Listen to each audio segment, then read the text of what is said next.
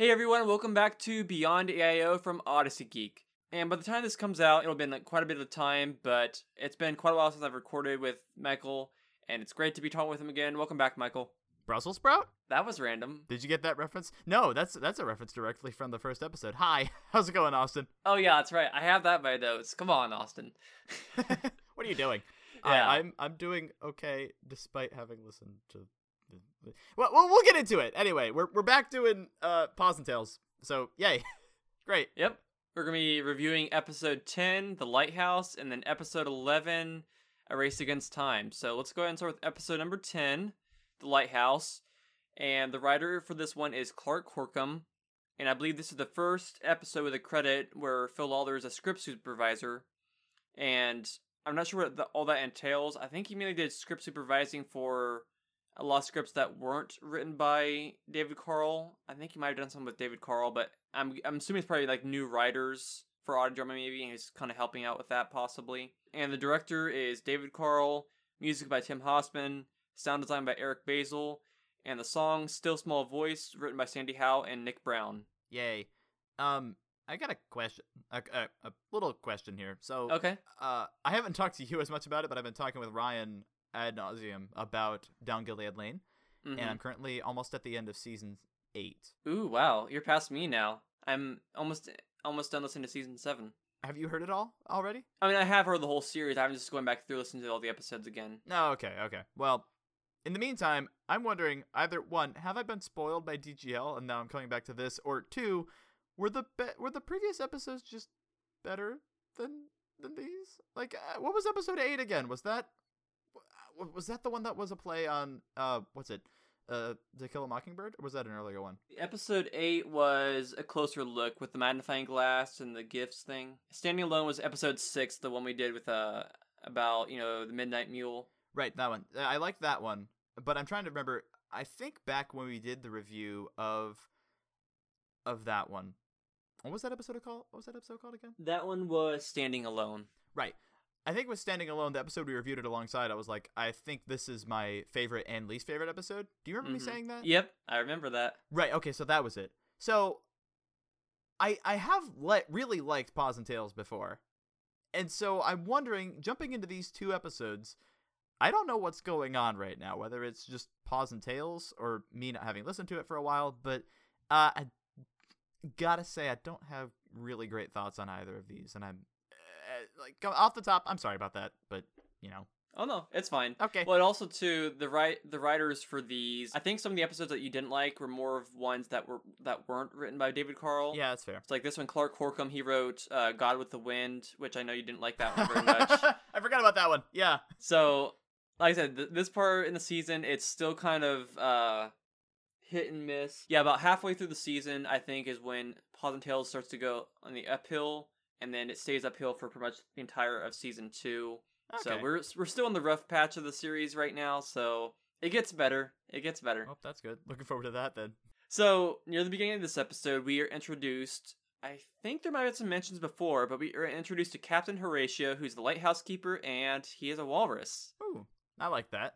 Yeah, he's got a funny voice. Well, he's not the first walrus that we've heard. We heard Jeremiah. Oh right. I believe his name is Horatio too, and I'm not sure what relation it is. I- I'm wondering if this is Jeremiah's grandpa or his dad, but Jeremiah's pretty young, so I'm assuming it's probably his grandpa or something. Mm-hmm. Well, yeah, it's cool to see the universe expanding though.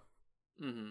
Yeah, and they uh, have a you know uh, an animal pun there about him being long in the tusk. Ha! I didn't. I don't think I caught that, but excellent job. Excellent pun.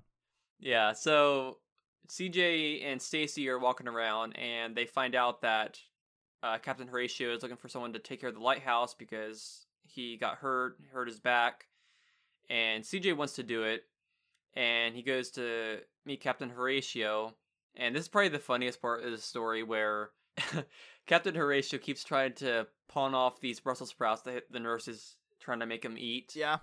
It is is is fun. Like even the, I know I'm an adult too, and I don't like Brussels sprouts, so I can totally sympathize with them. No, they're they're evil.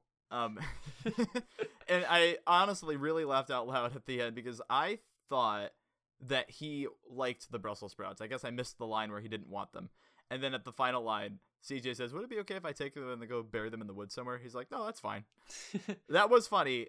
but having it four times kind of made it by the fourth time on my second listen through i thought okay that went on for one tick too long and just changing it by that one tick would have made it fine but it just eh, little too long for me Well, at least it's different a little bit every time. Like he talks about, it, Yeah, he yeah. says says plainly, "Okay, did you want some of my Brussels sprouts?" Then no thanks. And then he asks like, "Oh, I'm sure you can do this, do this, do this.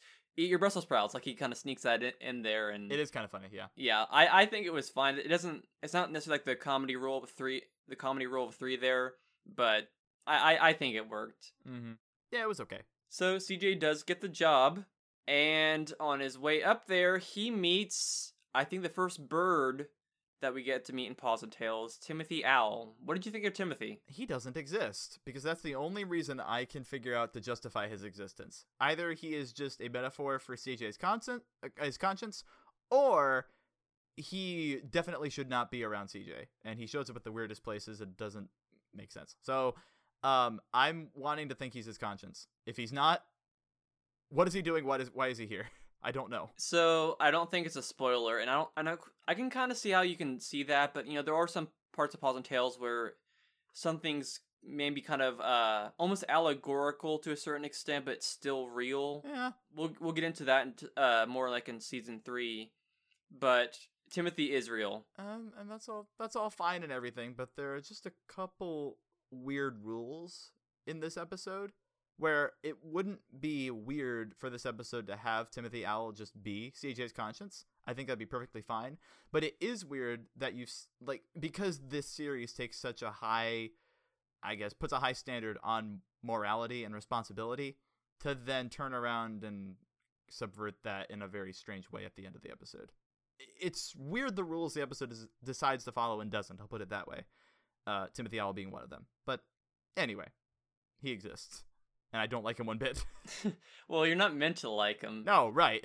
He's real and he's a real pest. But at the same time, I guess we're kind of a little get getting a little bit ahead of ourselves, but I guess we could probably go and talk about it here.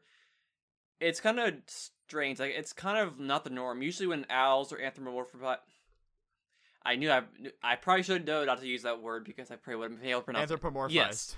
Usually when owls are like that, they're meant to be like the good guys or like the wise ones. But he's not. He's more like worldly wise, I think in the discussion Ah. uh, guide for this episode it talks about. Like you you think that they would be, but he's not. And at the same time, he sometimes says some things that are right, but he bends the truth and gets CJ to do things that he shouldn't. He starts out kind of, you know, kind of, okay, this is, it's not too bad and all that. And just, it works it up to like, you know, full fledged, you know, lying and that kind of stuff. And he's an interesting character. I don't think it's too much of a spoiler to say he does appear in at least one more episode in the future. So, if it is a spoiler, you don't have to answer it. But is there some kind of mystery being set up here as to why Timothy Owl acts the way he does? Um, I don't think so. I think it's just more like a character tick Okay, for him. why? So I'm thinking again. This is you know near the end of the series. The next time he appears, I think it's a little bit better. Actually, Okay, actually, it's a little bit different the next time he appears. I, I don't want to spoil anything on that that aspect, but he does appear in at least one episode, and I'll say just say that much. But this episode and the episode after this do have elements of stuff that will reappear in future stories and are part of kind of the ongoing story arc in the series. okay, But I'll I'll leave it at that. all right. Well, now I guess I'll wait then. So actually, the thing that bugged me the most about Timothy in this episode was the sound effects for the wings. Oh right, no, they're at a very low rate. Yeah. Well, it wasn't necessarily that. It sounded so canned. Like it That's didn't what I meant. sound like it didn't sound like there was much EQ done on it. It didn't sound super convincing, I guess. Yeah. And in future episodes, I think it sound does sound better um, when they do it for him and other birds. But for this, like that was the part. Like, mm, yeah, I didn't quite enjoy that part. Right. It's, it's little things like that that I honestly wouldn't mind his character if he were different, but not really liking his character in the first place, and then having the wings on top of that, I'm thinking you could have made a couple different changes there. But given Paws and Tales' history with little things like that, most of the episode is fine, and then one thing is off. I'm okay with it. It's okay. hmm Yeah. And he constantly tells CJ, you know, be careful or you might fall down the rocks and get smashed to smithereens, which does get tiresome. And CJ calls him out on that too. So, question here. Just thinking through the logic, if Captain Horatio hurt himself by falling off the ladder, doing a dangerous task, he then entrusts this dangerous task to one boy with no accountability and expects him to do the same task without getting hurt? I feel like I'm having an extreme sense of deja vu because I think we just talked about something like this in a previous Paws and Tales episode. What? Did, did this happen? I don't think quite the quite the same kind of situation with it, but Okay. one Captain Horatio is older. He sounds like he's kind of elderly, so his balance and that kind of stuff would probably be less than what it would be for like a kid or someone younger than him. Yeah. And it was more of the danger of the that he brought up, like you know, on the ladder and that kind of stuff. But you know, at the same time, this is kind of this the time period that these stories kind of happen, like early 20th century, like late 19th century kind of thing. Yeah. Kids had a lot more responsibility, I think, and are expected to do a lot more back then than they are now. So that's probably also a, a bit of us looking at it like from like our modern perspective. But yeah, I can see there is a little bit of a Suspense of disbelief. Yes, exactly. That's what it is. You gotta. It goes just a little bit, me a little bit too far if you think about it too much. But with the way the time period works and with the series works, I think it's okay. Well, I'm fine with that for a lot of things, but when you make that the driving point of the episode, I'm okay with suspending the idea that these characters are animals. It's even funny for that. But when the end of the episode, the moral is you had this responsibility and you didn't follow through on it, my main pushback is okay, why is that? Well, he had it because it was given to him. Okay, why was it given to him? Because he's a child. It's not really that too much of a stretch to be asking these questions. So I know what you mean, and I think there is a better explanation in here somewhere. I just don't have it. Well, we might get into this a little bit more later on. Okay. So Yeah. All right. So I guess we probably go ahead and talk about the glove that might get salty. is that a real thing? Well, the salty sea air. Eh, okay, sure. basically CJ he stumbles upon this nice baseball glove and he's being on a baseball team and Timothy Owl convinces him to keep it. He- first he says like, you know, just hold on to it the owner's found. Like there that there sounds like okay, that sounds kind of reasonable. But then he kind of again with CJ thinking about it and then Timothy kind of prodding him to go on, okay, maybe he's keeping it, not saying anything about it, that kind of stuff, but his kind of thing, he's like, you know, you don't want to leave it out here; it's gonna get ruined. No, you know, you, nobody likes a salty glove. And he's right, but it's it's kind of a slippery slope. Exactly. But I don't know if it's real leather. Do you remember if it's like real leather or not? I don't remember. Now, but we can assume it is. Yeah, I know. I don't know much about that kind of stuff, so I'm wondering if, if it was real leather, if it really would be affected by sea air for a good while or not. Yeah. Either way, despite the reasoning from Timothy Owl, I would agree. Pick it up and take it either home or to a lost and found somewhere besides the sea or the ocean. Sure, Mm-hmm. just so. yeah. Or is it the bay? I don't know. At least leave it in the lighthouse. Yeah, somewhere where whoever lost it would know to get it. So at this point, I'm not sure of the the actor that plays CJ in these episodes, but I think that's probably one of his probably my least favorite performance from him. I think in this episode he didn't have the kind of the kind of energy he has like in the next episode. This episode it seems like he kind of he's kind of phoning it in, which I know it is a kid a kid playing it and pro- probably not a, a professional child actor.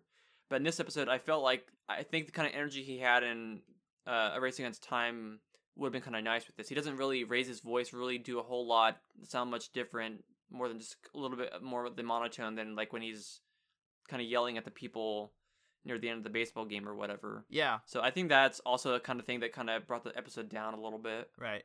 I think indicative of this is his line when I think he's been in the lighthouse for one or two scenes already, and then he's cleaning. I think he's polishing the mirror. Timothy Owl shows up and he goes, "Mr. Owl, you scared me." Yeah. That's not, I was expecting Mr. Owl. You scared me. Something like that. You almost knocked me off the ladder. Yeah, something something like that. but not just a uh, a very monotone. Oh, Mr. Owl, you scared me. And and I found that as a director of audio drama, you never blame your actors for that stuff. It's always your responsibility, Mr. Director. So I, uh, you know that objective rubric I have for Odyssey episodes Yeah. with acting. Uh, I've changed both of them to directing.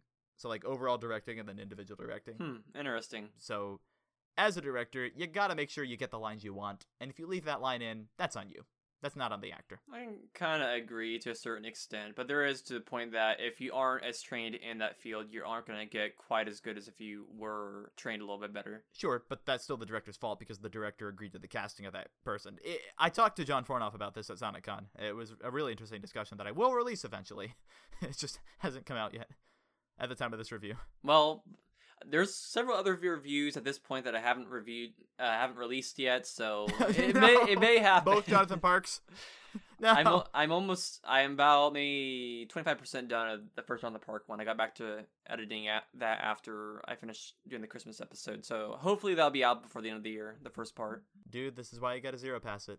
Anyway, go back to this. So another funny line in here was uh from Timothy Owl when uh, he tells CJ, you know, the good book says, you know, finders keepers, losers weepers, and CJ pushes his back against that. Says the Bible doesn't say that. It says yes, it does. It's right there in Levexodus, right, at, right, like right around the, where it says, you know, wait however so many minutes before you swim. That was such a funny line. That's really funny, but wasn't that at the scene where he was just showing up at CJ's window in the middle of the night? yeah, I think so. That's creepy. It is. Tell him to scram. Get out of there. Yeah. Well, the thing is, they're animals too, and with birds, they can fly anywhere they want. Police, call the police on this guy. What are you doing? Yeah. I don't know. and also too when he, I it was kind of funny too where he goes on kind of a rant and then he calls uh, CJ a worry ward do gooder like you and he's like what like oh forget that last part or something like that I feel like that line was really indicative of what Timothy Owl thinks of himself. He's so he seems so puffed up with what he knows and how he's lived and the things that he's done to that if he sees anyone acting differently, he wants to push that person to act the way that he does. And that's why he thinks it's a responsibility to set CJ on the right path. If that makes sense in defining his character. It's completely wrong and I don't know why he would think that and I want to see his backstory, but that's the way he thinks. I, I think. all right Does that work? Does that fit? I'll leave I'll leave that there I don't want to say too much Okay. Well, if it's not that, then eh, nice theory anyway. I guess. it comes to the point CJ doesn't like going up there as much and he's you know getting kind of lax with his job going there every other day and every two or three days and I think at the max it was like four days and later on we found it was like up to six days he hadn't gone up there Ugh. and there's parallels with this um, that we do that we'll probably talk more about later about how it started small and you know it just grew to a certain extent Right. without him kind of realizing it. Mm-hmm. And also going with that too, um, CJ is with Stacy at, the, at one of their practices or whatever, and one of the fourth graders. We don't ever get a name from the fourth grader, the one that actually owns the glove, which that seemed like it probably would have been good to have. Like whoever it is, I don't think we ever hear from them again. But it would have been nice to have a name attached to make it. I don't know, have a little more, Bit more impact. Yeah, Yeah, yeah, I, I would agree. But in the meantime, it still does. It kind of works because we're not meant to like the fourth grader. He's kind of a jerk, but also CJ just change. Well, he outright lies later on. Yeah, so we're talking about the parallel. The slippery slope for the lighthouse makes sense. It's shirking his responsibility, and it's more vague than having the glove and not doing anything about it. I think there's a good parallel up until CJ lies about the glove because that I don't know if that fits with the rest of his MO, like the way he acts in this episode. I feel like I've said MO multiple times. It's fine. The way he he's been acting with the glove is if I don't do anything, that's fine. And then eventually, once I'm asked to do the right thing, I will. And once I'm asked to do something specifically, I will. Now he's presented with that opportunity and lies about it. In doing so, he basically destroys his reliability. And so then for the other case, why are we expecting him to follow through on the lighthouse? I don't expect him to. And so then when he does, I think it's in spite of what he was meant to do. So I don't think the episode had to destroy CJ's reliability in the process of making a good episode. That's just the my idea here. Like maybe it would have been more impactful to have it be CJ realizes, "Oh, yeah, here's here's your glove." And then he's like, "Oh man, if only I had done what I was supposed to do." Fog rolls in. "Oh no." Do something like that. You know what I mean? yeah. It, it wouldn't have been as dramatic though if that was the case. I feel like it would have been though. I don't know. part of it also comes into he starts coveting the glove. If, if it was just you know not quite sure what to do, if it's something that you didn't want, but he starts coveting it, like he wants to use it, like that's that was like probably like the next step or the next level. Like he's falling a little bit there. And once he starts coveting it, then he starts lying too. It's like one sin leads one sin leads to another. So it's kind of again like you mentioned earlier. It's like kind of a slippery Okay, slope there. It just gradually gets worse and worse with everything because he didn't he didn't do more with it. Like hey, bring it to town. Like take it to the police station and say hey, you know someone left this glove up there and leave it at that. But he took it home and and Timothy Owl of course didn't help. I don't know. I don't know if CJ would have done all those things if Timothy Owl hadn't been prodding him. What do you think? Um, yeah, that's why I'm saying I'm thinking Timothy Owl is more of CJ's conscience, if I can pin it on anything, and I think CJ would have acted this way regardless, because otherwise it just puts Timothy Owl in a really weird spot that there's no comeuppance for, and I don't like that. So I'd rather this have been CJ's own action than prodding from Timothy Owl a- at all. So, and another thing here is, does CJ ever actually give the glove back in this episode? Oh, I did not realize that. That's a good point. Yeah, it's kind of something important he probably should have done. And I assume he would have after his kind of lesson with the lighthouse and his talk with Captain Horatio. I mean, there might have been a small point that kind of hinted at that, but I only listened to it today and I didn't write anything about about that. So yeah, if that wasn't in there, that probably would have been a good choice to have. I guess you can kind of infer it. Like it doesn't need to be spelled out all the way for you, but especially if you're trying to teach something, like okay, if he did, does he do this and make it right, or do we not? It would just take two seconds of dialogue to fix. We do get an episode. I've hinted at at this in uh, some uh, uh, past review Ah. that there is a character, a ma- major character that does something that things aren't quite resolved in that episode. Well, that's fine as long as they acknowledge it's not resolved. Well, yeah, c- to a certain extent, yeah. It like it's not. It doesn't wrap. Everything's not wrapped up with a bow in that episode. Okay, I'm fine with that. But I would say this is more open ended and probably and not probably not in a good way. Yeah,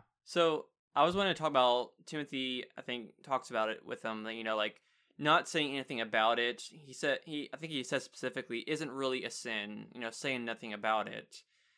Kinda, you know, it's kind of on the edge there with it. Like, yeah, did he not say like he was trying to reason out? Okay, like if he doesn't ask me and I don't say anything, is that not doing something? Like yes, really like if we were looking like a, like a crime or whatever like if you know information and you don't give it in are you accomplice yes yes. so i think that yes even with him not saying anything especially with his intention to keep it or keep it as long as he has and i would think that would be something wrong Yeah, and the problem here with that is, and I think the episode, I don't think the episode's saying this, I think this is just the answer, is that if CJ didn't know i- that it was somebody else's and he didn't say anything and he didn't report it, yeah, probably should turn it in. But that's less culpable than actually hearing that somebody uh, has lost this glove and needs to find it and not saying anything about it in that circumstance because now he knows what he's supposed to do with it and he's not ignorant anymore. If he's ignorant about it, that's one thing, but he's not. And that's what makes him guilty. mm-hmm So in a way he's stealing because he knows that he's taken somebody that doesn't something that doesn't belong to him and he knows he knows that now. It's not just somebody who's lost it and maybe doesn't even live in Wildwood anymore is not going to come back. That's a different case and that's why he takes it to the police and then if nothing happens then maybe you can claim it. But this isn't that case. So that's that's why that's that way. mm-hmm we get to a point where stacy she questions him about like the glove and all that and also about his schedule. And i don't know this line was kind of odd. It was kind of funny but also kind of weird.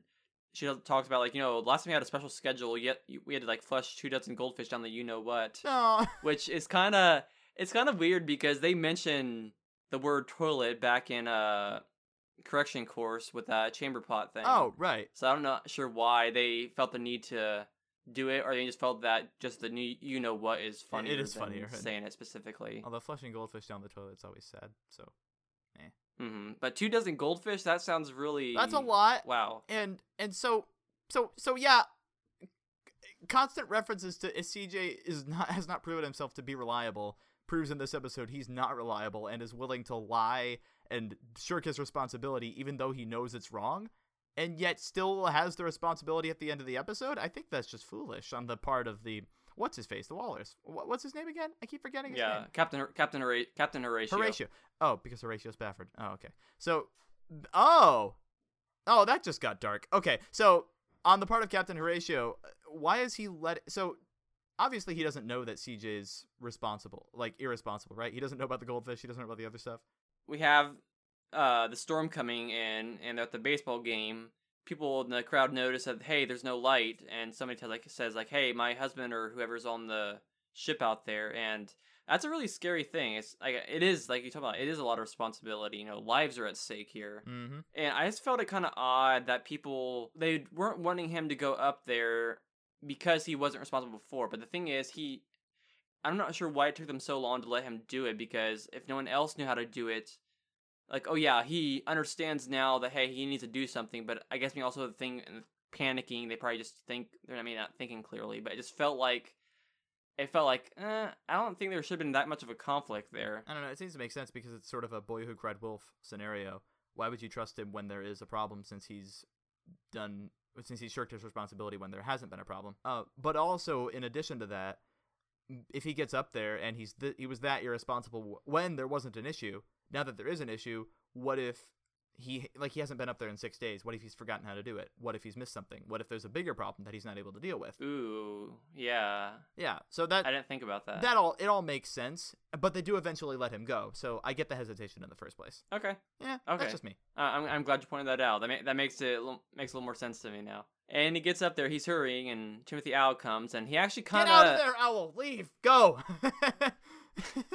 he kind of does help a little bit, but he is acting like, oh, you got to do these things, like when he's like I told you so. you know not concerned about it before. Oh, right. You know, the light goes through, the ship is saved, and then CJ go goes and talks to Captain Horatio and talks about what he did, and I I, li- I like the the talk he has with CJ. You know, like how do you like did you know it was wrong when you're doing it? He wasn't ignorant that those things were wrong. Like he at first like you know small it may not have been as clear but the more he went on he should have been more aware of that. But the thing is the more you go over those those checks you're more liable to do more and more bad things afterwards. And i and he's also talking about you know sin always affects others too.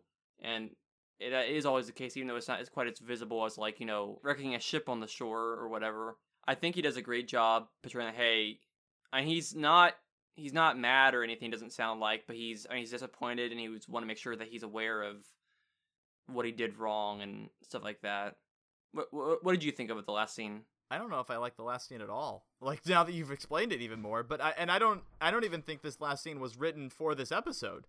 Because throughout this episode, I don't think CJ knows what the right thing was to do. Because he constantly had Timothy Owl there telling him the other thing. I think the right choice was being drowned out entirely. But even if he did, like let's say that he was ignorant of it, that's something I think is excusable and allows him and and makes it seem like that Captain Horatio can let him continue to be to work on the lighthouse. That makes sense. If he was if he just hadn't learned this stuff before, now he has. It's going to be different in the future. Because CJ knew that it was wrong the whole time and he still did it, that means that there's there's something going on that I don't know that just a little accident would fix. Maybe it did, sure, but I think that's a bigger issue and I feel like the punishment should be a lot more severe in that in this scenario. But since there's no punishment in this scenario, what would be the less severe punishment than the other one? I feel like there should be a consequence either way, and that's not. There's not really anything levied levied here, and I don't really like that.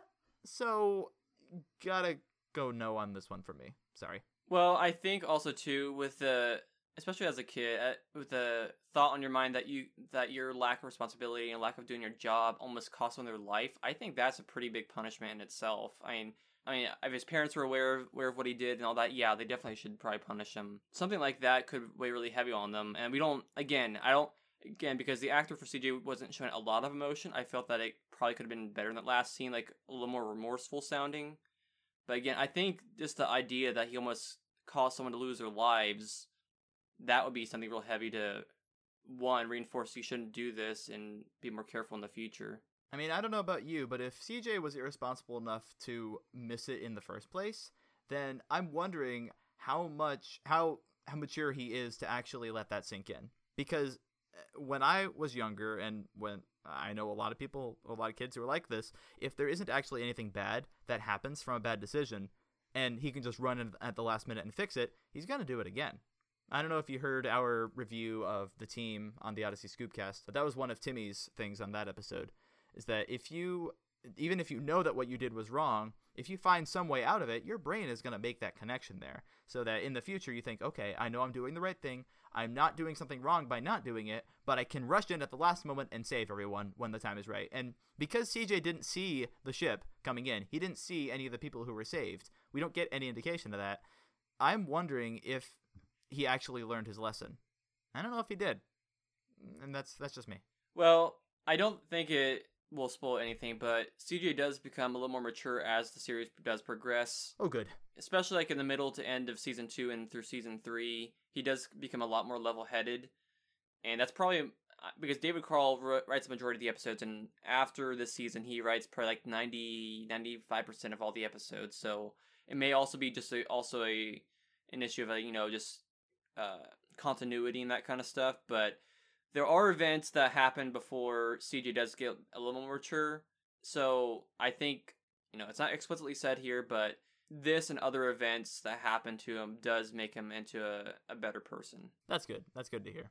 So before we talk about the song, I was going to talk a little bit more of the subject here. Uh, there's some really great notes here from David Carl in the, in the director's notes. I'm not going to read all of it because there are kind of some little bit spoilers here, but he says Temptation rarely roars in like a locomotive. Most often, it creeps in slowly and quietly like a fog. The old illustration of the frog in the hot water comes to mind. If you place a frog in hot water, he'll jump right out. However, being cold blooded, if you slowly heat the water that he's already in, he'll happily sit there as he is cooked alive. That's the nature of temptation and the theme of the lighthouse. And I'm to skip down a little bit here. It says, Sin is not just bad, it is terrible. It is not terrible only when we get caught, it is terrible in the very nature. Sin is rebellion against God. I wanted to communicate to kids that temptation is not to be trifled with, and that sin is always the enemy. Sin can cause harm to innocent people, as was illustrated in the episode of the incoming ship. We must be on our guard and learn to absolutely hate sin.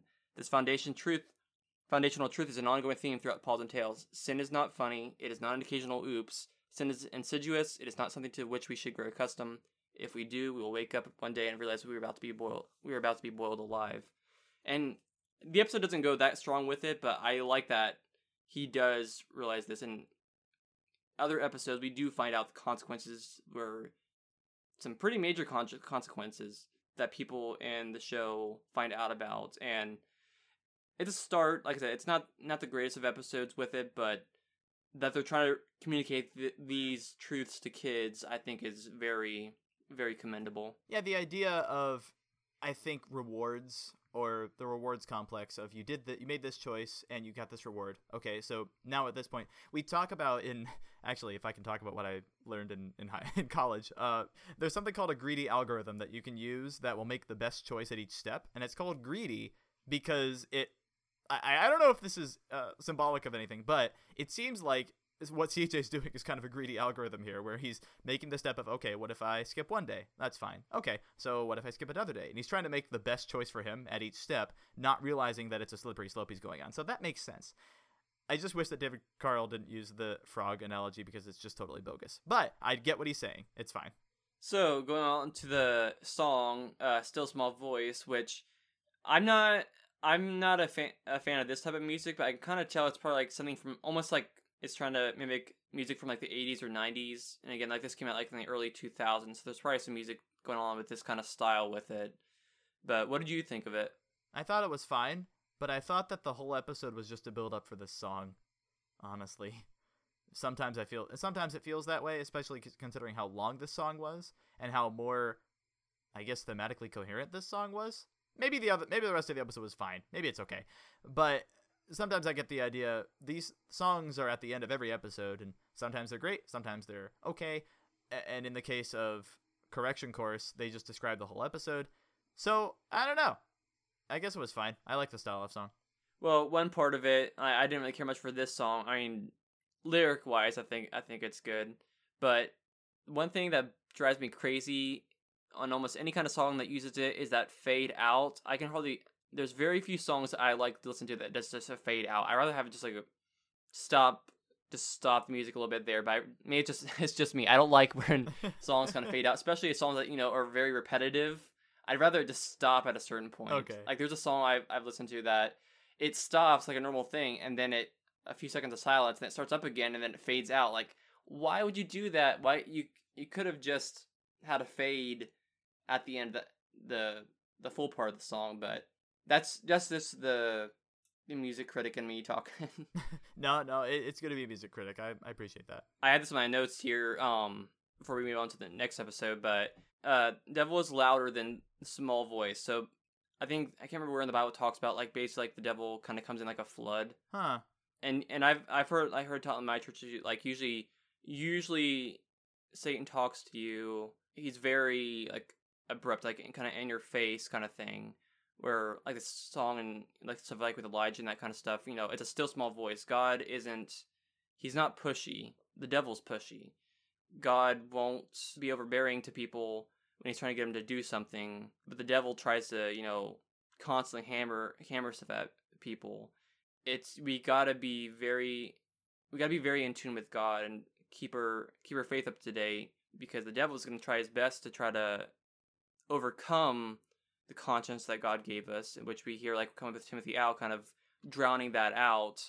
But it is something that listening to this episode again, the song just kind of made me think about. Mm-hmm. Uh, one thing I thought immediately upon hearing Timothy Owl was, "I am 19th century Russian philosopher filtered through the mind of middle school girl." That's funny. Yep, yep, talking about that. Speaking of another episode in which the conscious doesn't directly appear, but I think did a fantastic job at representing how the devil uses deception. Mm-hmm. Yep. So overall thoughts on this episode? It's not the best Paws and Tales episode. I don't think it's it's worse. It's mm, it's probably toward the end of like the lower end of like the episodes. I think it. I think it had some you know some funny moments. I think the music pretty good. I don't think there's anything major about it. The sound sound design. I just that one nitpick I really had for the the canned canned wings right. or whatever sound. hey, you want some canned wings?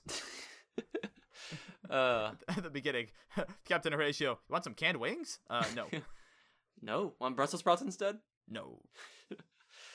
and and and the song too wasn't my cup of tea, but I I feel that it was probably produced. I think it was produced well. Mm-hmm. So overall thoughts on this episode for you?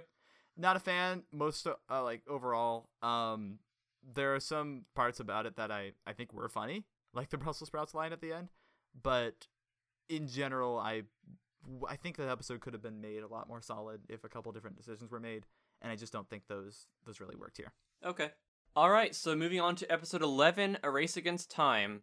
It's a little bit interesting. Uh, on the CDs for Paws and Tales, it has the credits printed on there, and it just has Jeff White credited as the writer, but at the end of the credits in the episode, it says Jeff White and David Carl. So I'm assuming Jeff White did the bulk of this. Maybe David Carl just did a little bit with it, I guess. Mm-hmm. So the director was David Carl, music by Tim Hossman, sound design by Eric Basil, and then the song "When Your Neighbor Is in Need" written by Sandy Howe and Nick Brown.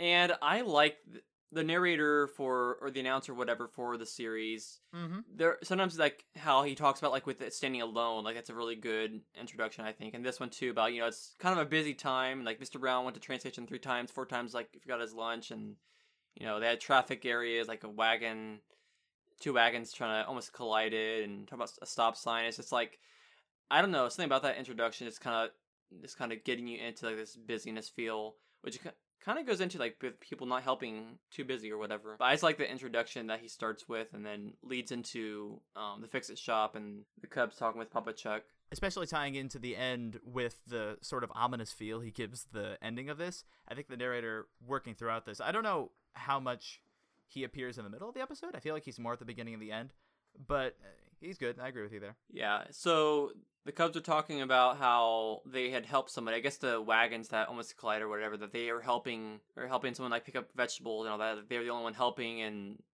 I think Stacy mentioned, yeah, Stacy mentions about you know he's they offered I think CJ and May Stacy to help them pick it up by paying them, and they're fighting over like whether or not they would have done without being paid, which it's a good. I think that's a good uh it's a good setup for kind of the story that will happen later, like helping others out, and if someone has a problem, if you help them out or whatever. I think it's a good seg. Well, not quite a segue. It's a good setup, I think, for how the story will progress later. Yeah.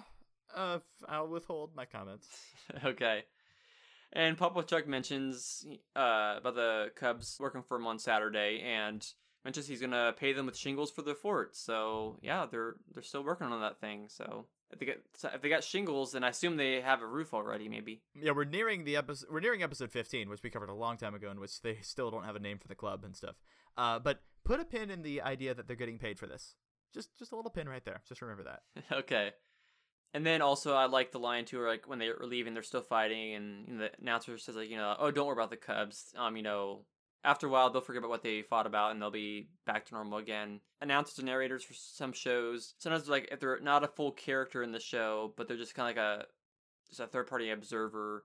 But I I like when it's done well. I think it works really well with his comments and that kind of stuff. His interjections there, like it's a show that I think you probably could do without the narrator, but I think there's enough of a I like his voice and there's enough of the writing for him that I think I prefer it with the narration in this. Yeah, having a narrator is sort of a I don't know how to put it. It's it's something in the Christian media critic or criticism community where you don't do it, you don't use a narrator, but here it's fine. I, I think it's charming and it kind of adds to the feel and it's done well consistently in every episode or most episodes. And I don't I don't mind it. I think it was done I think it was done well. Mm-hmm. So we come to the next day, and CJ and Stacy are there, and so I wrote this down here. So this is basically what they're supposed to do for Papa Chuck. They're supposed to take a saw to Mr. Snarf, pick up apples from Mr. Crawford, go to the library to get measurements for Miss Downing, get those measurements to the sawmill. If they don't get those measurements in, then Papa Chuck's work week will be ruined if they can't make it. Put a pin in that too. His work week's gonna be ruined. All these pins, there's two so far. Remember them? I don't know. Yeah, this review has several points. I don't know where I was going with there. I'm thinking Wooton's Broken Pencil Show, I guess, maybe. I don't know. Not the 43 reality checks from the, the Scoopcast. Anyway, keep going. Sorry. so they get to the first place. Um, They got take the saw with them. I'm not sure what your opinions are on this, but I found this scene with the Snarfs very funny. We get uh, Eric Basil, I think, is Mr. Snarf here. And this guy is basically yelling at his wife because she's hard of hearing and that startles Stacy. She yells and to CJ's ear. They keep having this conversation It keeps going on. It it feels like an Abbott and Costello routine, which I, I love Abbott and Costello's you know, like who's on first and that kind of stuff. It feels like something written for that, and I feel like it was good comedy with this. Um, it may be kind of annoying because because of the screaming as as much, but I I find it so funny. Like you know you're whispering like when they try to stay quiet. Like I'm not trying to yell, I'm trying to be quieter, but she's still annoyed by that and then also sounds like Stacy is starting to kind of enjoy it, and she's kind of laughing at doing it. Like she's kind of Joy, Joy and yelling and CJ's ear. so, what what did you think of that scene? I'm willing to concede that my cynicism and generally my annoyance at this scene is just chalked up to me having a, a crazy finals week. So let's just let's just call it that. I don't really have any thoughts. I uh, did it. Any part of it make you laugh or chuckle any, or just cringe? Uh, not, not really. I more wanted to be like, just get out of there, just, just leave the house. If I had listened to this any other month, any other week, I probably would have been fine. It's just been a hard school week, dude. And I don't know. I don't know if it's just funny because of that, but I'm like, so these kids are already on a schedule. I think that making making the humor a bit more applicable would have been instead of having her scream because she obviously doesn't like it when people are quiet. I'm, I'm trying to figure out do people who are hard of hearing really talk like that? I think it'd be more uh, of a chest voice than a, a, head voice, uh, how you're screaming. And for her, it, it seemed like it was more played for the joke than for, or more like we're trying to make this funny because it's funny, which works for Abbott Costello and works if I'm in the right frame of mind, rather than we're she's not trying to make this funny and by not making it funny it's actually funny well it's also too like usually like when there's that you know people can't hear what they're saying like and they repeat it but the wrong way I mean, that's that's quite that's used quite a bit. So I'm kind of glad they didn't go that route. They did something different and unique rather than just find, rather than just going with the old trope like, uh, oh yeah, Reverend Rain today. What what's that you say? You sprain? You got a sprain? Uh, you know that kind of stuff. I think this works better. Connie, where is everyone? Was it fun? Well, yeah, it was fun. That's hilarious. That's fantastic. But with this one, it doesn't sound like she's like Bart. It sounds like she's just an angry screaming i don't know i don't know what what kind of animal is she i don't know i don't think they talk i don't think they say yeah so i i was just more scared of her than actually uh, humored by her and so I, that's why i thought okay just get out of there just mm-hmm. leave please yeah and then they mentioned uh, Stacy said her throat hurts, and just said his ears ringing. And I like these little things. I, I have it written down at each each area here. They said they have 30 minutes left. They have like an hour to do this, basically. And at this point, Oh, they got 30 minutes. So I guess it took them quite a bit to walk over there and the time spent there, which again, it's not like real time. When you're doing this kind of stuff, you know, it's not always be exactly like second for second, minute for minute or whatever. But they got 30 minutes left and they go to the general store. We get to hear from Mr. Crawford again. Yeah. Steve Bridges. Who else? He shows up maybe two or three times in this episode. No, he's three times because he's he's here. He's Mr. Crawford. He's the the buffalo in the library, and he's also the skunk. Yep, good call. You you got them all. Yeah, I you've challenged me to recognize Steve Bridges, and I'm doing it now. So yeah. Okay, awesome. So yeah, it and also with this the time period these you know these stories happening, you know they're kind of excited about them getting candy and all that, and talk about having banana flavored taffy come in, which I have to say I do not like banana. I do not like banana flavored taffy. Like I when I was a kid, I used to eat quite a bit like Laffy Taffy and stuff, and I got the banana one. I would never eat it. Like I would not eat it. I mean, I tried it maybe once or Oh. twice, but I would I would just not eat What? it. All the other flavors were good, but I just didn't want No, the no, no. banana. Give me banana runts and banana laffy taffy any day. So you like? So I guess you were CJ. You like that fakey banana flavor, not the real flavor. Oh, is it fake? Yeah, because I think like the Laffy Taffy remembers it was fake. I don't know. I think I like both. but I I did think that was genuinely funny. Yeah, and uh, Stacy talked about she likes licorice drops, which I think that's even a worse candy. I just Ooh. cannot stand licorice, especially No, no, black no. licorice. What? Okay, why am I positive on the candy and you're negative on the or like and, and and you're negative on it and why am I negative on the episode and you're positive? I don't understand. What is going on today? Uh, oh, it's fun. It's it's it's fun to not be in agreement all the time. It'd be boring if we always were. No, I mean we're disagreeing on everything, but I'm positive on the stuff that I. sh- it's yeah, the that's the not even important to unimportant. the Yeah, the unimportant stuff. The actual important stuff. All right, continue. uh, Stacy, I guess uh, you can hear CJ. He's you know talking with his mouth full, like chewing the taffy, and then Stacy's talking, and I guess she drops the candy out of her mouth, Whoop. which I don't, I don't know. Eh, that's kind of like, eh, yeah, I wasn't really expecting that, but yeah, it's it's really wasn't there a line about like here you can clean it up or something? yeah. Just pick it up and throw it away, please. That's fine. So they get the apples, which and turns out it wasn't a bag of apples like they were thinking. It was a whole bushel. But at least Mr. Crawford was nice enough to give him a wheelbarrow to carry it. And they realized that they got 20 minutes left to get to the sawmill. Yeah, so here's a question, real quick. If they were already on a time crunch, they realized this. Why didn't they go to get the measurements and then give them to the sawmill and then go back and get the apples? Uh, I have to think about that. Like, if we're assuming these kids are smart, based on the the end of the episode, we're kind of dipping into Rydell territory here, and honestly, I'm perfectly fine with it. I don't mind the setup at all in this episode. I think it's brilliant. But if these kids are responsible enough to do this, why wouldn't the creative move be to go get the measurements first? Because that's what would ruin Papa Chuck's week, assuming that the store is probably going to be open a little while longer, and especially because they know Mr. Crawford and he's probably going to keep it open. Or he's probably going to have the apples for him. Like, we don't get any indication that the store is going to close, right? I don't think so. It could just be an oversight, but maybe at the time that they noticed it was a, a huge bushel of apples, they could have said, okay, how about we leave these here? We come back and get them right after we do this. That's just my question. Well, I think it also comes to the point to too that they probably thought they could do all this real easy within an hour, but because spoiler alert, we'll talk about it later, but the people were trying to keep them from being on time, so they probably thought, okay, we're in this deep, and they just made it again like kind of a panic kind of thing, just moving around. Mhm. But Yeah. anyway, yeah, that's possibly a little plot hole there, but anyway, moving on. So they're trying to, you know, balance these apples and all that. I guess the wheelbarrow isn't all that great, or they just they're just not real strong. But apples are going everywhere, and they talk to somebody. I don't think we get his name with this, and he kind of acts like he's going to help, like it might help, and then he doesn't. And for a, quite a while, I was a little bit confused because they yell like, "Hey, Mr. Garcia!" and hear something in the background like, "I'd love to, I'd love to, but I can't." For a while, I thought that that was the same person they're talking to. Oh. It's not. It's a different person. So they, they so I guess that's two people No, they talked to yeah. on the street that tried to do it. And for some reason, that confused me a little bit. It sounded kind of odd. Like, why are you calling out after him after he already said no or whatever? But it was more re- more recently that I listened to some of these to this episode, and fairly fairly recently, I guess. I don't know, maybe the last time or the time before this.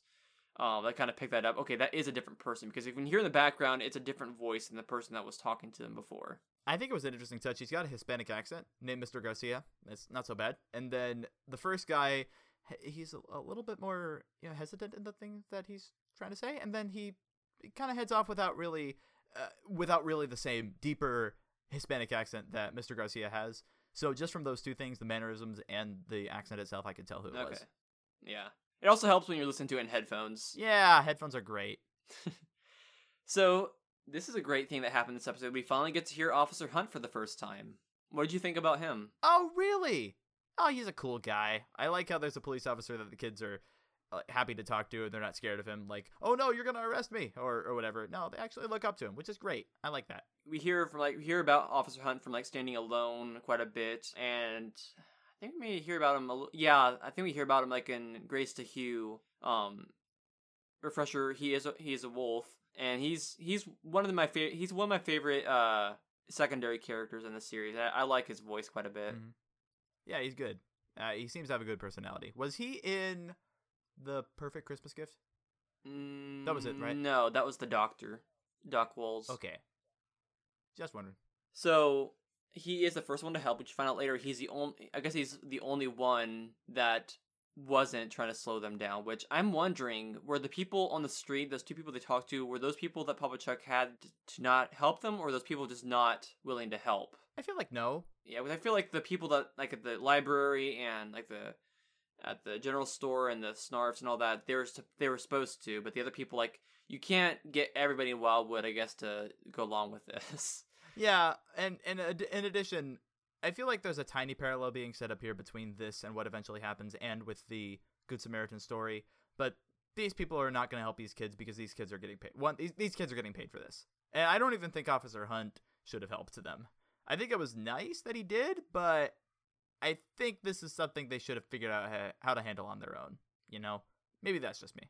So around this time, before they before they leave, they so they got 15 minutes left. So they go to the library, and I'm th- like I said, usually their names don't always go along with the kind of animal they are. But Miss Downey, like you know, down like a feather, goose. I, yeah. I I'm not sure how how soon I actually caught on to that, but I think that was intentional. Mm-hmm. She is hilarious. And this is another one of those things of it, it doesn't make sense. She's she's not only honking, which is funny, but then she's just talking louder normally, which doesn't make sense. I don't get it. What are you talking about? Yeah, and she's gonna like she's saying it loudly, like, "Shh, this is a library." And it's just funny because usually when you hear that kind of joke, you're like, "Shh, this is a library," kind of thing. And uh, like CJ says, like you know, she's shushing me, and then like Stacey says, like, "Why would anyone hire or have have a goose work in a library or whatever?" Yeah, But the thing is, not all the animals do the attributes that we think of them doing. So it's funny for the moment, but if you think about it too Yeah. much, it doesn't work as much with the continuity of the series. But it's it's funny. It's a it's a fun it's a fun fun moment. I think. well, since the episode is two decades old, and I can't really you can't really fix it at this point, or I don't know when this came out. Probably was it 2001? I don't remember. Yeah, I think around that time. Since this episode is 20 years old at this point, and also because you know it's already been produced. Obviously, you can't fix it.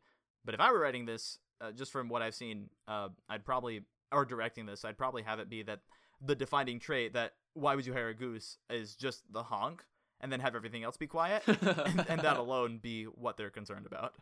You know what I mean? Like actually have her be whispering, and then have her every once in a while uh, when she honks, because it is funny, but it's just weird when she's talking loud all the time. It just seems like she's not being trained well, and that's that's weird.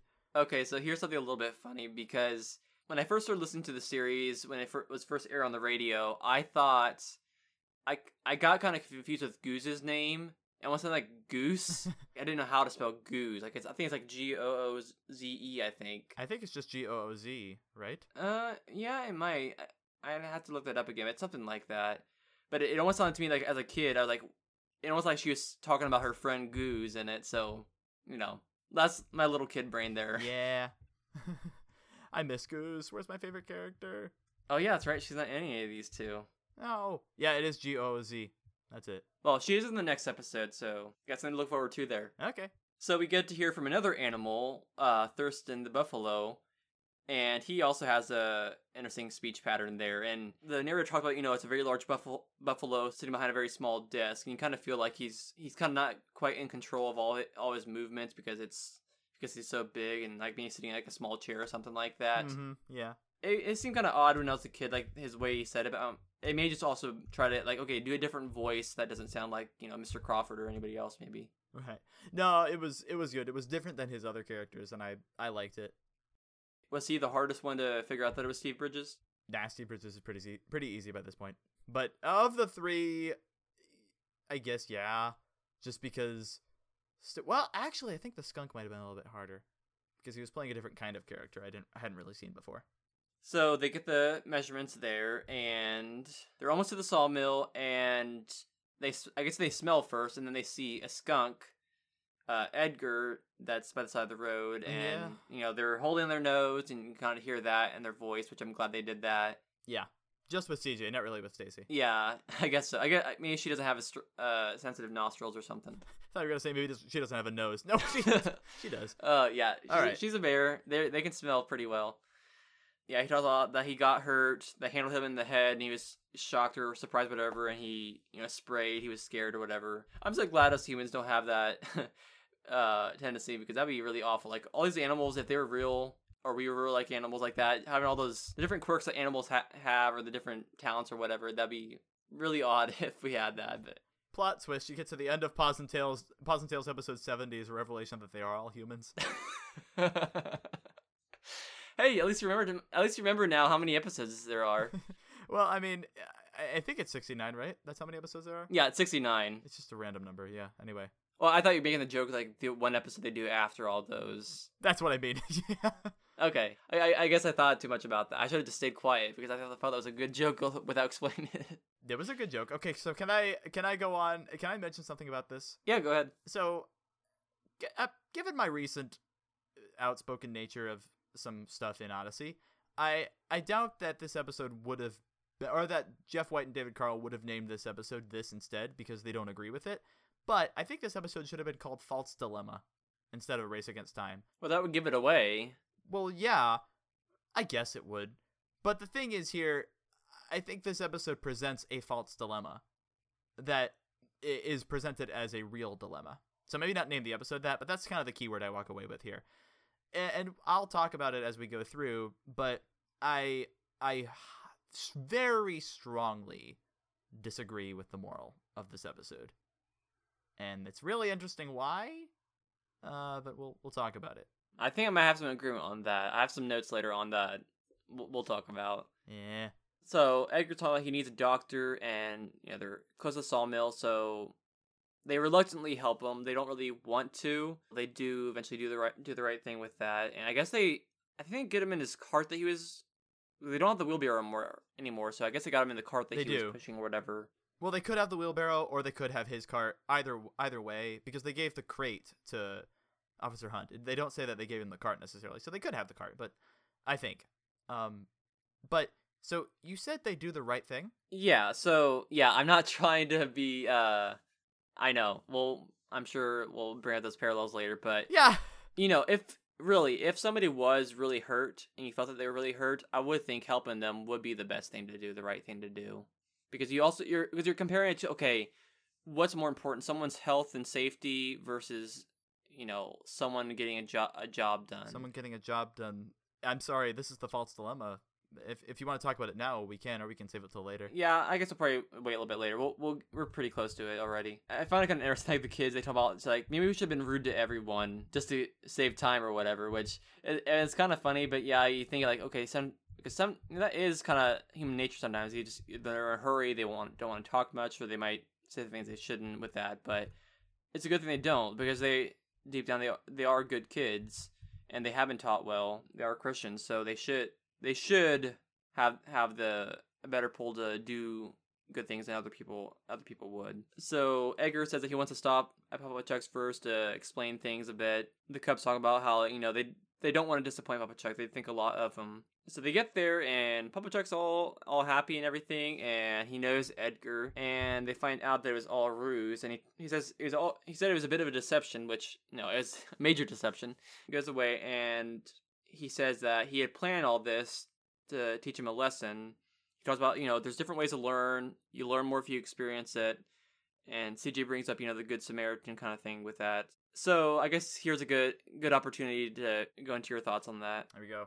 Cracking my knuckles. So the two false dilemmas here are one that they either had to be rude to everyone or just stay through the whole conversation, and two that they either had to help Edgar or go to the sawmill. I don't think either of those are actually dilemmas. I think you can do what you're supposed to do, and I think I don't think that helping Edgar was the right decision, even if it was the only decision they could make.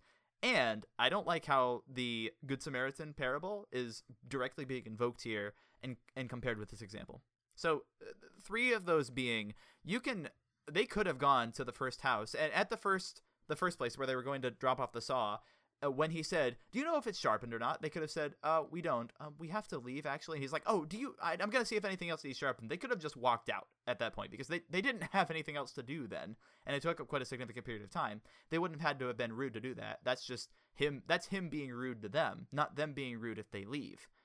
And, and so I don't think that that was necessarily one of the choices they had to make. Do we be rude to him or do we stay? Uh, and then with the other places, I don't I don't really think that time was wasted at the library. The Buffalo was actually really, really quick about it. And then at the store, uh, that that wasn't a lot of time that could be taken there, but they could have just declined the the candies. They didn't have to accept those. So I don't think any of those was actually being rude. Second thing was with Edgar on the side of the road, they're so close to the sawmill within maybe two minutes of the place. So unless they wouldn't have even reached the sawmill in time anyway, it seems like they were only a couple minutes out. So it maybe it's just a maximum of seven minutes where CJ goes to the sawmill, drops off the instructions, says these are from Papa Chuck. Make sure to make sure to cut it to what is what does he say? Cut it proud. Uh, yeah, cut it proud, and I gotta go, and just do that really quickly and get back to Edgar. That accomplishes the goal in maybe seven minutes. And if Edgar's been there for uh, for a significant period of time, where five or six other animals have passed him, he's gonna be okay. Uh, and even if he even if he isn't, CJ and Stacy are being paid for this. So it's a choice of whether to let down Papa Chuck or get the skunk to the to the hospital to the doctor just a couple minutes earlier than before. Which, given the injury and the fact that he's still able to talk and he seems to, he's he's maybe even if even if he's not doing great, he's okay. Um, even if he's injured, uh, they would like give him some pain pain medicine or whatever for that. But for Stacy to stay with him just to make sure he stays okay if there's a problem to run and get help or run and get CJ. CJ has a higher responsibility to Papa Chuck than he does to the skunk. And the reason for this, if the rationale is well, what about the Good Samaritan? What about at the at the end of the episode, I forget who says it. Is it the narrator that says Jesus said that helping others is the second most important thing we can do? Oh, that was Papa Chuck. Yeah, that is absolutely not what Jesus said. He said, love your neighbor. And maybe loving your neighbor is loving Papa Chuck, because Papa Chuck is the one who's saying, you need to get this in, or else my whole work week is going to be ruined. So he's he's paying them to do this. I, keep bringing that up. But because they already have a higher responsibility, they need to follow through on their responsibility and help Edgar it's a it's not a dilemma in this episode. They can do both of them. And and furthermore, with the Good Samaritan, that I I read through the Good Samaritan after reading this just to make sure. Okay, it's not saying that right because uh, despite what Veggie Tales or what this episode is saying or what the song at the end of this episode is saying, the Good Samaritan is not about oh I'm too busy I can't help you. It's about a priest and a Levite who cannot become unclean by touching this man who's covered in blood and been beaten up that that that can't stop to help. But because they are supposed to be the the the people who keep the law and are who are the holiest among the the Jews, for a Samaritan to show up who doesn't keep the law and is not holy to help, that's what Jesus was talking about. That even though you may be you may you may be my people, you may be the ones who I chose, but if you don't do the will of my father i am not in you. That's what that that's what the point of that is. Not necessarily you need to ignore your other obligations to help me. What if the priest and the levite actually were going to save someone else? Uh, uh, who knows what that was for? We don't know their intent. What if the five animals who passed edgar were going to do something else? And that's why the song doesn't make sense because it was clear that the cheetah and the what were they? I think it was the cheetah and whatever else in the song who were passing the turtle it would have taken three seconds to flip over the turtle and then go on their way, which is exactly what the bee does. So uh, throughout this, I don't, I don't really like how the justification for the false dilemma given in this episode is you should value doing the obvious choice over the nuanced choice, which may actually be better and result in both things. Because if CJ had just ran to the sawmill and got back, he could have done both. And for Papa Chuck to be praying that they follow this false dilemma without actually thinking, it makes it reduces credibility, which is something you need as a writer. You need to understand that your audience is intelligent and that you as the writer need to be the most intelligent person in this whole thing. Like even if you don't know everything, you need to know every reaction your audience is going to have so that you can anticipate it and follow up on it. I'm finding that as as a writer, it's just something you got to do. Writing's hard. So that's my that's my problem here. I don't like how it the only choice that would have been the right choice was I what I think was the wrong choice. Or like not not the wrong choice because choices are nuanced, but a very flawed one. That those are my thoughts. You can feel free to push back. So, one, we do find out that um because not long after they agreed to take Edgar to the hospital, the sawmill whistle blows. So they were really close to it. So being distracted long enough would have kept them from going even further from there. Really, it sounds like I'm not sure how exactly how far away they were. I guess they were running, but they were stopped long enough there. And even if they wanted to do both things, they probably wouldn't have been able to do it in time because at least we hear in that scene that time progresses there that they don't that they run out of time there. Sure. And also too, just because it was a false, like you said, like a false dilemma or fake dilemma, or a um, or we might call it a fake mystery. Just because it was set up, it doesn't negate the fact that if this was a serious situation, if they chose to do to help Edgar over that, morally would be probably better to help him. Because also we got to think about it too.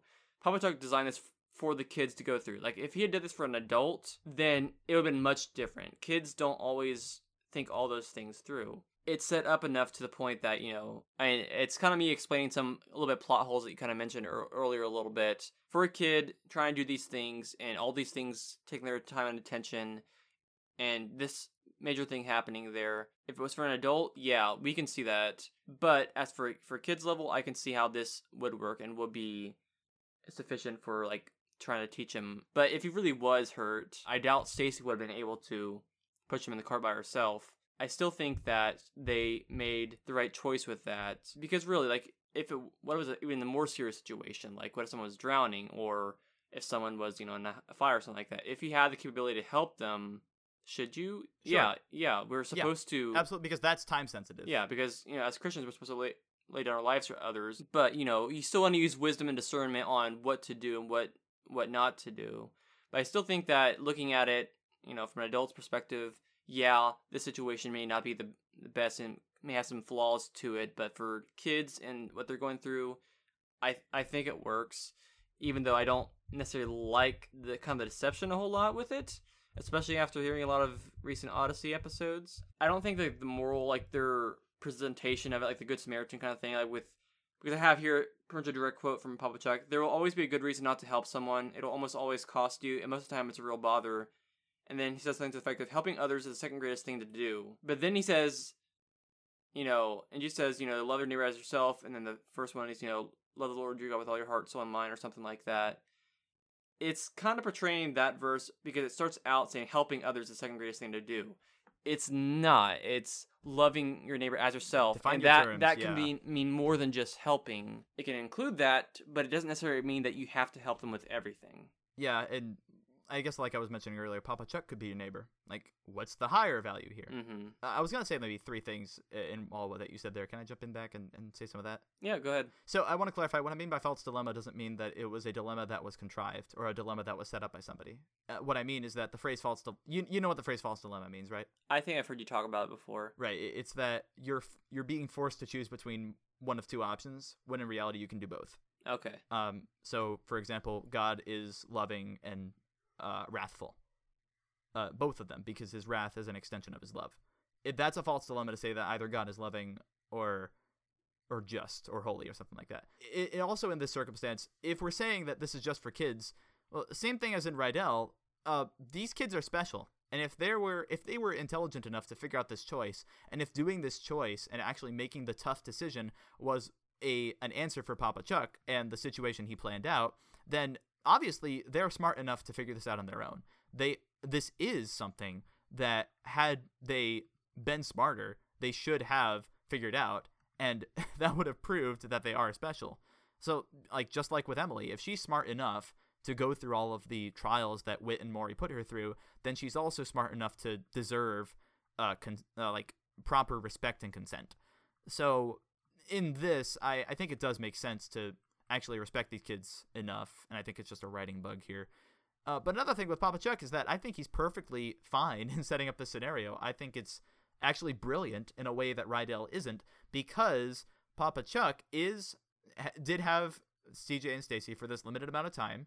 He did them do a task that he he made them do a task which or he paid them to do it even again because this is something they normally do and he wanted to do it to bring out something in them that he's already been bringing out in them and that was useful to him and that they don't have to worry about outside of this circumstance or outside of this scenario. They can keep living their daily lives while thinking oh yeah papa chuck helped me realize that or now he knows something about me.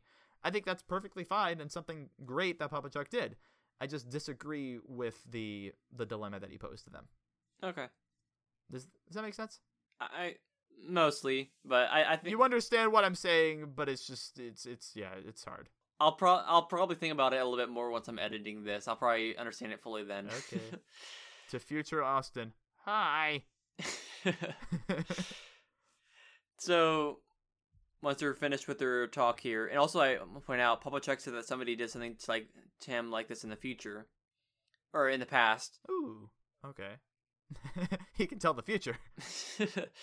But um, the first time he did it um, to somebody else, and we get to the narrator again because they're gonna eat some pies that Nana Cindy made, and I just like that kind of narrator's delivery, like you know, Papa Chuck. They said like four pieces of pie, three of them there, and Papa Chuck is a two piece of pie sort of bear, kind of tongue in cheek, kind of saying there. Yeah, that's great. Then we get into his talking about. He said they didn't know that there there are more tests ahead for them.